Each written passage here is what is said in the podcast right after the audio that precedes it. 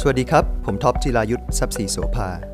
ขอต้อนรับทุกคนเข้าสู่พอดแคสต์ของผม The Top's Secret เคล็ดไม่ลับฉบับท็อป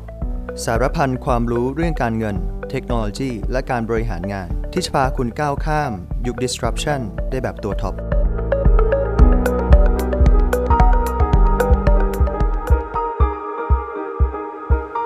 สวัสดีครับ ผมท็อปจิรายุสนะครับ session นี้ผมจะพูดถึงอาเซียนเป็นหลัก นะครับว่าทิศทางของอาเซียนจะเป็นยังไงจำได้ไหมครับจากครั้งที่แล้วเนี่ย key สำคัญคือตอนนี้โลกมัน fragmented แตกเป็น 4 ส่วน ซ้ายขวาบนล่าง decoupling ระหว่างจีนอเมริกา East กับ West ยูเครนรัสเซีย global north global south inequality ทำให้เกิด popularism ต้องเปลี่ยน treaty ใหม่ world order ใหม่ แปลว่าอะไรครับ แปลว่าเราที่อยู่ในอาเซียนเนี่ยเราเป็นตัวที่ swing vote ได้เลย ในโลกที่มันแตกเป็น 4 ส่วน อาเซียนเป็นตัวที่ swing vote แล้วก็อันที่ 2 เป็น area ที่ ไม่ได้มี aging population ยกเว้นประเทศไทยนะครับ เป็น area ที่เป็น younger population เด็กๆ ทั้งนั้นเลย มีแรงกำลังทำงาน แล้วเขามองว่าเป็น growth engine ของเศรษฐกิจโลกในอนาคต แปลว่าอะไรครับ แปลว่าทวีปของพวกเราครับ เสียงจะดังมากขึ้นเรื่อยๆ แต่ต้องหลังเศรษฐกิจถดถอยจบไปก่อนนะครับ ก็คือหลังจาก 2024 เป็นต้นไป เราจะเข้าสู่ยุคทองคำที่ไม่มีใครเถียงเลยครับว่าอาเซียนจะมีความสำคัญมากขึ้นเรื่อยๆ ต่อ global economy เราจะเห็นความมั่งคั่งหรือ investment ที่ไหลเข้ามาเนี่ย หลังจากปี 2024 ในทวีปของพวกเราเนี่ยมากที่สุดในประวัติศาสตร์มากกว่ารุ่นคุณพ่อคุณแม่ที่เคยจะเห็นมาอีกแปลว่าในข่าวร้ายก็มีข่าวดี อนาคตสดใสมากอาเซียน ทีนี้ประธานาธิบดีของฟิลิปปินส์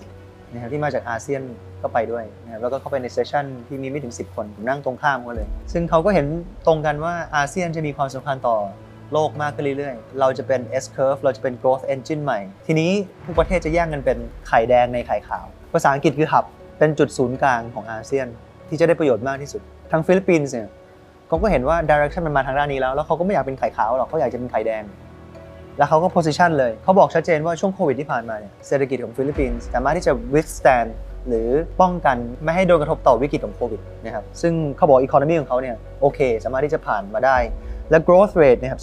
2.3% economic growth ในปี 2023 ใน 2021 เนี่ย 6.1% growth rate ต่อ GDP เดี๋ยวกำลังจะขึ้นมาเป็น 7%หลังจากนี้ หลังจากปี 2023 เป็นต้นไป พูดง่ายๆ ฟิลิปปินส์กำลังจะเป็น digital economy hub ของอาเซียน นี่คือ flagship ของเขาเลย แปลว่าที่ 1 digital connectivity แปลว่า MSME SME ต่างๆ จะเข้าถึง connectivity หมดทั่วประเทศแล้ว รู้ไหมว่าฟิลิปปินส์เขาใช้เขาใช้ Starlink อินเทอร์เน็ต from the sky อินเทอร์เน็ตลงมาจากท้องฟ้า เรียบร้อยแล้ว ซึ่งเขาบอกว่ามันสำคัญมากที่ connectivity ต้องจะต้องเข้าถึงประชาชนของเขา ถ้าเขาอยากจะเป็น digital economy hub ของอาเซียน เพราะเขารู้ว่านี่คือ growth engine นี่คือสิ่งที่เป็นทิศทางของโลกที่จะดึงเม็ดเงินเข้ามามหาศาลอย่างที่หนึ่ง workforce พูดภาษาอังกฤษอยู่แล้ว อย่างที่2ที่ผมน่าตกใจคือเขาอายุเฉลี่ยรู้ไหมครับอายุเฉลี่ยของฟิลิปปินส์ที่ผมจดไว้เนี่ย 23 ปีครึ่ง อายุเฉลี่ยของคนทำงานที่ฟิลิปปินส์20 23 ปีครึ่ง ไม่ใช่ aging population เลย เป็นคนกำลังวัยทำงานมีไฟไฟแรงกันหมดทั้งประเทศพูดภาษาอังกฤษได้ แล้วก็เป็น digital native นะครับเขาบอกว่ามันจำเป็นมากที่รัฐบาลต้องลงทุนใน physical capital หรือ infrastructure นั่นเอง เช่น internet connectivity เช่น digital ID ให้กับประชาชน โดยเฉพาะ SME เนี่ยเขาบอกสำคัญมากที่จะต้อง reskill upskill workforce human capital ก็คือ พัฒนาบุคลากร เพื่อที่จะรองรับเม็ดเงินที่ไหลเข้ามา ถ้าเม็ดเงินไหลเข้ามาแต่คนทำงานไม่เป็น เขาอาจจะไม่เลือกฟิลิปปินส์เป็น digital economy hub ของอาเซียนเพราะฉะนั้นเขาต้อง reskill upskill คน แล้วเขาก็พูดว่าพวกสิ่งพวกนี้ที่พูดเนี่ย private ทำคนเดียวไม่ได้ รัฐบาลทำคนเดียวไม่ได้ มันมีความสำคัญที่จะต้องทำงานร่วมกัน public and private partnership ซึ่งเขาบอกว่าภาพรวมของฟิลิปปินส์เนี่ยดีขึ้นนะครับ debt to GDP ratio เนี่ยจาก 63%ต่อ GDP ลงมาเหลือ 61%แล้วนะครับแปลว่าหนี้ของเขาลดลง ในขณะที่หนี้เมืองไทยเนี่ย 90%ต่อ GDP สูงที่สุดในประวัติศาสตร์ของของประเทศเราเลย ของเขาตรงกันข้ามเขาหนี้เขาลดลงนะครับแล้วเขาก็มี comprehensive economic development plan สำหรับ 5 ปี ที่เขาวางรถแบบไปแล้ว นี่คือรถแบบของ growth ของเขาที่จะต้องเป็น digital hub ของอาเซียนให้ได้ เขาบอกว่าเหตุผลที่ต้องทำเพราะว่าเขาเห็นด้วยว่า region ของเราเนี่ยจะเป็น region ที่โตเร็วที่สุด fastest growing region in the world post pandemic นะครับก็คือหลัง 2024 เป็นต้นไปเนี่ยแล้วเขาบอกว่ารัฐบาลของเขาเนี่ยเขาไม่ได้ใช้คำว่า centralized government เขาใช้คำว่า cohesive แปลว่า every departments can talk to each other คือเขามี KPI เดียวกัน เขาไม่ใช่แบบ โอเคสรรพากร KPI หนึ่งเก็บภาษีได้มากที่สุด แบงก์ชาติเสถียรภาพทางการเงิน กรต investor protection ต่างคนต่างมี KPI ของตัวเองแล้วเล่นกันคนละเพลง เขาสามารถที่จะคุยกันได้ cohesive ทุกๆ department ของรัฐบาลก็คุยกันหมด เพื่อที่จะได้มี solution ที่เป็น one Philippines ที่ดีที่สุดสำหรับประเทศเขา สิ่งที่เขาขาดแคลนคือ Cyber Security ถ้าใครมองถึงโอกาส จริงๆ Cyber Security นี่คือเป็นสิ่งที่ขาดแคลนทั่วโลกนะครับนี่คือ business opportunity โอกาสของการทำธุรกิจ แล้วเขาบอกว่า geopolitics เนี่ยมัน complex จริงๆ เขาเห็นเห็นภาพเดียวกันมันเกิด decoupling จีนอเมริกา East กับ West มันทำให้อาเซียนมี impact แล้วทุกคนก็แย่งกันเป็นไข่แดง ฟิลิปปินส์แย่งเป็นไข่แดง อินโดนีเซียเนี่ยแย่งเป็นไข่แดง เวียดนามอีก 2 ปี GDP แซงประเทศไทย เราจะทำไงให้เมืองไทยเป็นไข่แดงให้ได้ ที่จะได้ประโยชน์มากที่สุดที่เป็น hub เราต้องเป็น digital economy hub เราต้องเป็น sustainability hub ไม่อย่างนั้น sustainability hub จะไปอยู่ที่อินโดนีเซีย digital economy hub จะอยู่ที่ฟิลิปปินส์เราเราจะกลายเป็นแค่ไข่ขาวได้สะเก็ดเงินของเม็ดเงินที่จะไหลเข้ามาในอาเซียนเยอะมากโดยภาพรวมนะครับแล้วอันนี้ทุกคนเห็นตรงกันผู้นำไม่ว่าจะเป็นฟิลิปปินส์อินโดนีเซียที่ไปเขาบอกว่า เราต้องมี intra inter trade ระหว่างอาเซียนแปลว่า supply chain มันจะ fragment fragmented ไปในอนาคตแปลว่า supply chain จะมีหลายอัน โดยเฉพาะพวก alternative energy ที่มันจะเป็น location based มันจะไม่ใช่ portable คือไม่ไม่ได้ส่งออกน้ำมันได้ทั่วโลกแล้ว มันจะอยู่ที่ระยะทางเป็นปัจจัย แล้วมันจะกลายเป็น geolocation trade ในอาเซียน supply chain ก็จะผนึกเป็นหนึ่งเดียว มันจะเกิดเป็น regional payment เหมือนโอนพร้อมเพย์ครับ แต่เงินไปถึงทันทีทั่วอาเซียนแล้ว logistics ส่งออกเข้านำเข้าจะ seamless ศุลกากรกฎจะต้อง มี standardization ของการนำเข้าส่งออกของ ให้เกิด free flow of goods and services แล้วก็ payments ที่มากขึ้น ตอนนี้ฟิลิปปินส์มีทั้งหมด 110 ล้านคน ส่วนใหญ่เป็น young population แต่ถ้าเป็นชาวนาเนี่ย อายุเฉลี่ยคือ 57 ปี ค่อนข้างอายุเยอะในวงการ agriculture แล้วประธานาธิบดีของเขาเนี่ยใส่ 2 หมวก หมวกแรกคือประธานาธิบดีหมวกที่ 2 คือดูทางด้าน agriculture minister เลยนะครับดูทางด้านชาวไร่ชาวสวน นะครับ primary sector economy ตอนนี้เขาก็บอกว่าเขาเซอร์ไพรส์มากที่ฟิลิปปินส์จะมีเกาะเยอะแล้วก็จับปลาได้แต่ปรากฏว่าเราต้อง import ปลาเข้าประเทศเขาเขาช็อกมากกับ fact นี้ที่ทำไมฟิลิปปินส์ยังต้อง import ปลาเข้ามารัฐมนตรีเขาให้ความสำคัญนะครับเขาจะทำยังไงให้คนสนใจ agriculture มากขึ้นเขาบอกว่าต้องเอาเทคโนโลยีมาประยุกต์ใช้ digital economy อีกแล้ว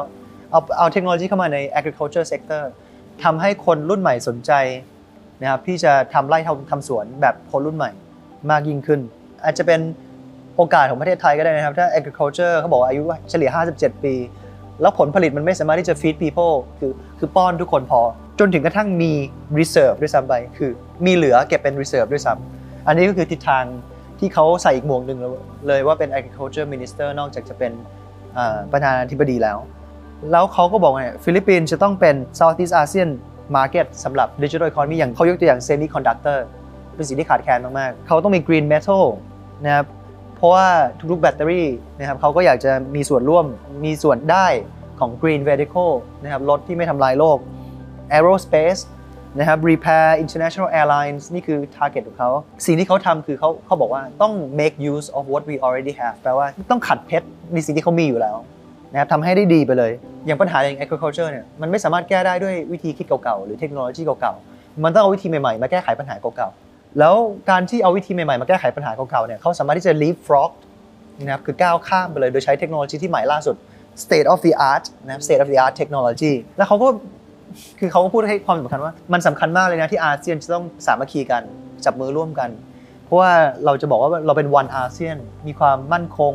ไม่มีสงครามไม่ทะเลาะกัน นักลงทุนไม่ชอบความไม่มั่นคง อาเซียนเราต้องเป็นวันอาเซียนเพื่อจะดึงเม็ดเงินเข้ามาให้ได้ แต่ลึกๆมันยังมีความแข่งขันกันอยู่ว่าใครจะเป็นไข่แดงในไข่ขาว แต่ก็ต้องเข้าใจว่าความสามัคคีต้องมาก่อนนะครับห้ามทะเลาะกันเด็ดขาดถ้าทะเลาะกันในอาเซียนคนก็จะมองข้าม อันนี้ก็คือประมาณนี้นะครับที่ strategy ของประเทศฟิลิปปินส์แต่ไม่ใช่แค่ฟิลิปปินส์อย่างเดียว ผมก็ไปเจอกับ minister ของอินโดนีเซียด้วย อยู่ในอาเซียนเหมือนกัน เห็นตรงกันครับว่าอาเซียนจะเป็น growth engine หลังจาก 2024 ที่สำคัญคืออินโดนีเซียเนี่ยอายุเฉลี่ยก็เด็กทั้งประเทศเลย 2 ใน 3 ของชาวอินโดนีเซีย อายุต่ำกว่า 30 ปี เดินไปข้างนอกบนท้องถนนจิ้มเลยครับ2ใน 3 คนอายุต่ำกว่า 30 แต่ position เขาต่างกับฟิลิปปินส์คือเขาเขาเห็นภาพเดียวกันว่า region เราต้องสามัคคีกันต้องเป็น one one ASEAN นะของฟิลิปปินส์เขาก็อยากจะเป็นไข่แดงเขาจะเป็นไข่แดงแบบเขาจะเป็น digital economy ครับแต่อินโดนีเซียไม่ใช่ อินโดนีเซียจะเป็น sustainability ครับทั้งสองคนทำทิศทางของโลกหมดเลย sustainability ESG SDG bio circular economy green ใช่ไหมโมเดลของฟิลิปปินส์ digital economy ซึ่งใหญ่มาก ตอนนี้ 40%ของของ GDP ของจีนก็มาจาก digital economy แล้ว 30%ของยูเครนของ GDP เขาก็มาจาก IT economy แล้ว ทุกคนเห็นว่าประเทศที่พัฒนาแล้วเนี่ยขับเคลื่อนด้วยเศรษฐกิจดิจิทัลหมด เขาบอกว่า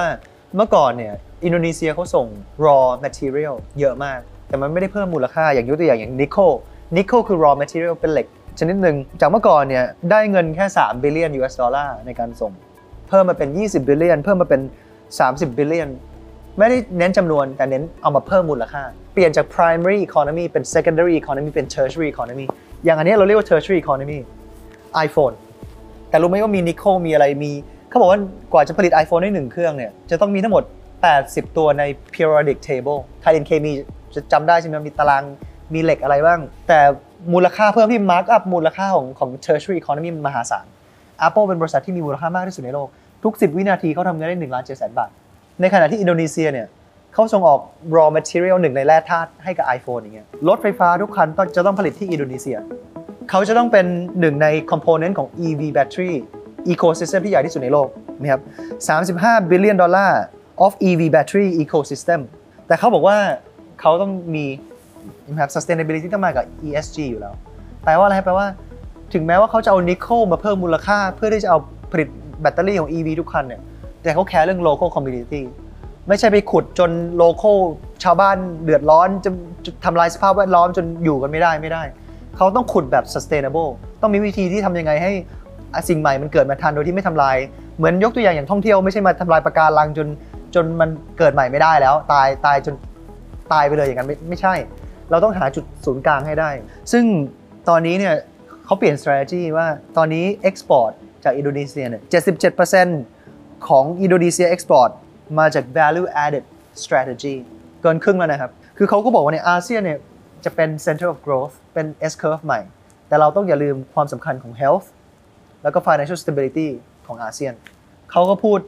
แบบไม่อายชัดเจนว่าอินโดนีเซียต้องการเป็น heart the heart of ASEAN ก็คือง่ายๆก็คือเป็นไข่แดงในไข่ขาวนะครับแล้วโอกาสอยู่ที่ไหนในอินโดนีเซียเขาบอกเขาเปิด8 investment categories ภายในปี 2035 เขาจะรู้ว่านี่อันไหนคือ growth sector ของเขาแล้วเขาเปิดให้ลงทุนถึง 8 categories เลย หนึ่งในนั้นคือเขาอยากจะเป็น sustainability hub อยู่แล้วใช่ไหมครับเขาบอกว่าเงินลงทุนของ climate technology เนี่ยหนึ่งส่วนห้าวิ่งเข้ามาที่ประเทศที่กำลังพัฒนาหรือ global south ในขณะที่ประชากรที่อยู่ที่ global south เนี่ยสองใน3ของโลกเลย มันไม่ proportion กัน เงินลงทุนจะต้องวิ่งเข้ามาที่อาเซียนเยอะกว่านี้ ต้องวิ่งเข้ามาที่ third world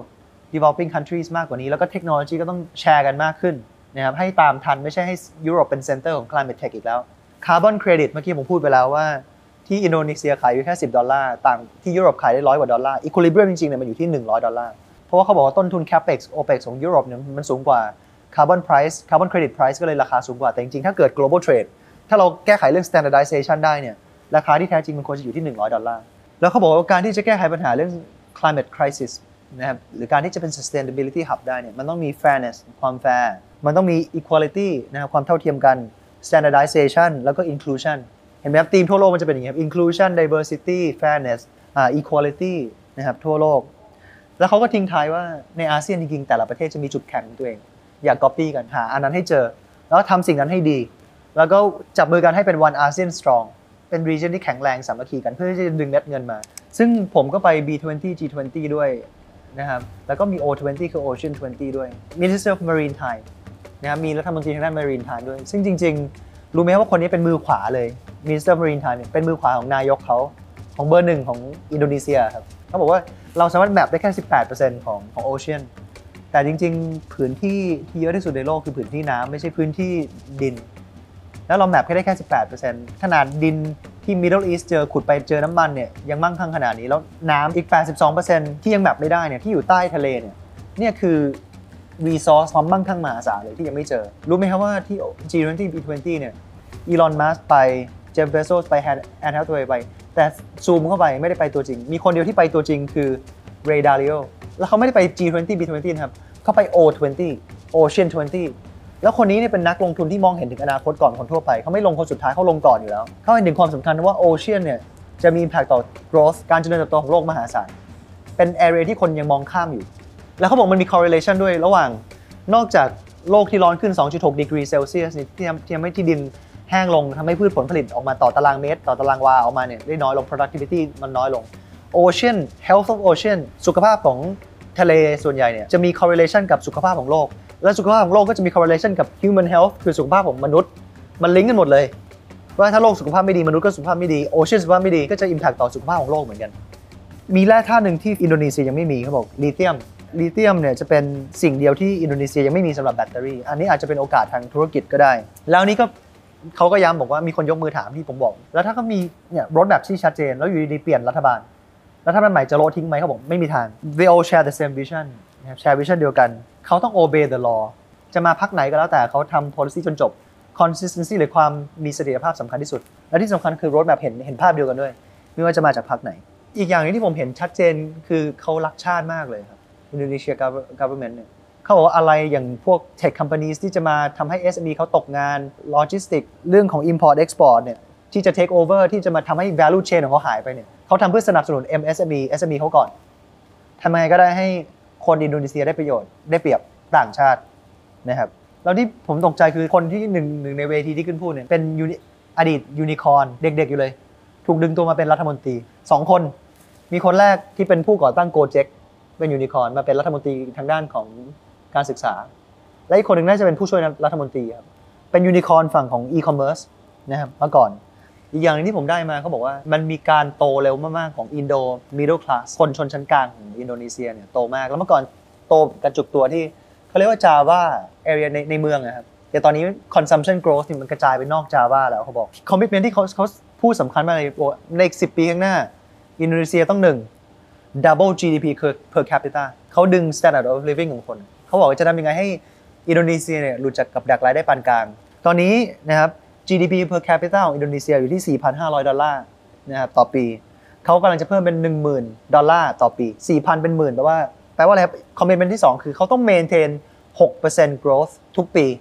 ในอีก 10 ปีข้างหน้า นี่คือ 2 commitment ของเขา แล้วเขาก็พูดว่ามาลงทุนในอินโดนีเซีย invest in อินโดนีเซีย ดึงเม็ดเงินเข้ามาใน อยากจะได้อะไรเขาบอกอยากจะได้ไลเซนเดี๋ยวผมให้ อยากจะมี tax holiday 20 ปีเลยไหมเดี๋ยวผมให้เขาพูดแบบติดติดตลก อยากจะได้อะไรบอกมาเดี๋ยวรัฐบาลรัฐรัฐบาลจัดการให้ พูดง่ายๆคือ เอาเงินเข้ามาก่อน มาลงทุนในอินโดนีเซียเยอะๆ ประกาศขายของที่เวทีโลกเลยนะครับอันนี้ก็เป็น strategy ที่น่าสนใจของเพื่อนบ้านเรา สรุปให้ฟังนะครับ อาเซียนจะเป็นตัวที่ swing vote ในยุค decoupling global north global south east west และจะเป็น area ที่เป็น new fresh of air จะเป็น growth ใหม่ของโลก เป็น area ที่มีคนแรงกำลังทำงานเด็กๆ ทั้งนั้นเลย มี resource ที่ rich ที่ ocean ก็ยังไม่ explore เลย map ได้แค่ 18%เราต้องมี resource ที่ extract มาได้มากกว่านี้ ขัดเพชรได้มากกว่านี้เยอะมาก ทางฟิลิปปินส์เขาก็อยากจะเป็น digital economy hub ลงทุนใน connectivity human capital reskill upskill ของอินโดนีเซียเขาก็มี natural resource เยอะ แต่เขาจะไม่ส่งเป็น primary แล้วเขาจะมาเพิ่มมูลค่าเป็น value added product ทุกๆ แบตเตอรี่เขาบอกจะต้องลด EV แถม30 billion จะต้องมาจากอินโดนีเซีย เขาก็จะจะทำตัวเองเป็น sustainability hub แล้วทั้งสองประเทศบอกว่า invest in Philippines in- invest in Indonesia เขาก็เห็นว่าอาเซียนจะสำคัญแต่ทุกคนอยากจะเป็นไข่แดงในไข่ขาวหมดเลย แต่เขาก็ยังทิ้งท้ายว่าถึงแม้จะแอบแข่งกันนิดๆเนี่ยสามัคคีสำคัญที่สุดในอาเซียน ความมั่นคงสำคัญที่สุดในอาเซียน เพื่อที่จะดึงเม็ดเงินเข้ามาในอาเซียน แล้วแต่ละประเทศจะมีอะไรเก่งของตัวเองก็ต้องทำสิ่งนั้นให้เต็มที่ มี region regional payment payment ต้อง free flow logistics ต้อง free flow people ต้อง free flow ใช่ไหมครับ ต้องมี standardization ของ region นะครับไปข้างหน้า ที่สำคัญคือ consistency ของ policy ต่างๆนะครับบางทีมันไม่เสร็จภายใน 4 ปี แต่รัฐบาลต้องมี vision เดียวกัน แล้วก็ต้องแชร์ความต่อเนื่องให้ได้ถึงจะเสร็จ แล้วก็จะมี impact จริง ๆ ก็หวังว่าเมืองไทยเราฟังเพื่อนบ้านแบบนี้แล้วเราต้องมี road map ของเราแล้วก็ หวังว่าเมืองไทยจะเป็นไข่แดงให้ได้ ไม่อย่างนั้นไข่แดงไปอินโดนีเซียไปฟิลิปปินส์ไปเวียดนามอีก 2 ปี GDP แซงแซงไทย ซึ่งมีแค่ 2 area 2 industry ที่พยุง GDP ไทยให้ยังนำหน้าเวียดนามอยู่ก็คือรถสันดาปกับการท่องเที่ยว แต่คือก็ปฏิเสธไม่ได้ที่อาจจะช่วยให้ประเทศหลุดจากเศรษฐกิจถดถอยในระยะสั้น แต่ระยะยาวเนี่ยเมืองไทยต้องหาขีดความสามารถใหม่ ผมเชื่อว่า 2 กระทรวงกระทรวงที่สำคัญที่สุดเลย ที่ต้องเป็นกระทรวงเกรด A ในอในอนาคตนะครับก็คือกระทรวงดิจิทัล digital economy แล้วก็กระทรวงที่ 2 คือกระทรวง natural resource กระทรวงทรัพยากรธรรมชาติและสิ่งแวดล้อมทั้งสองอันนี้ต้องเป็นกระทรวงเกรด A แล้วเมืองไทยจะต้องเป็นทั้ง sustainability hub ต้องเป็น digital economy hub ต้องเป็น 2 flagship ที่จะเป็นไข่แดงแล้วจะดึงเม็ดเงินมาในเมืองไทยนะครับให้ได้ทุกคนรักประเทศไทยอยู่แล้วภูเขาสวยทะเลสวยอาหารอร่อย ทุกคน friendly ขาดแค่แรงจูงใจ policy ที่ถูกต้องอย่างดูไบไม่มีอะไรเลยมีแต่ทะเลทรายร้อนๆคนยังไปกันเลยเพราะว่ามี policy ที่จูงใจ สิงคโปร์ไม่มีอะไรเลยต้อง import น้ำแต่มี policy ที่จูงที่จูงใจเขาก็ไปอยู่กัน เพราะฉะนั้นเมืองไทยเราได้เปรียบหลายเรื่องนะครับแต่ข่าวดีก็คืออาเซียนจะโตมหาศาลเลย และจะเป็นตัวที่เป็น area ที่สำคัญต่อโลกที่มันแตกเป็นเศษส่วนตอนนี้ ก็หวังว่าทุกคนจะได้ประโยชน์จากอินไซต์ตรงนี้ แล้วก็มาวางรถแบบวาง policy ให้เมืองไทย เป็นไข่แดงในไข่ขาวนี้ที่สุดนะครับของอาเซียน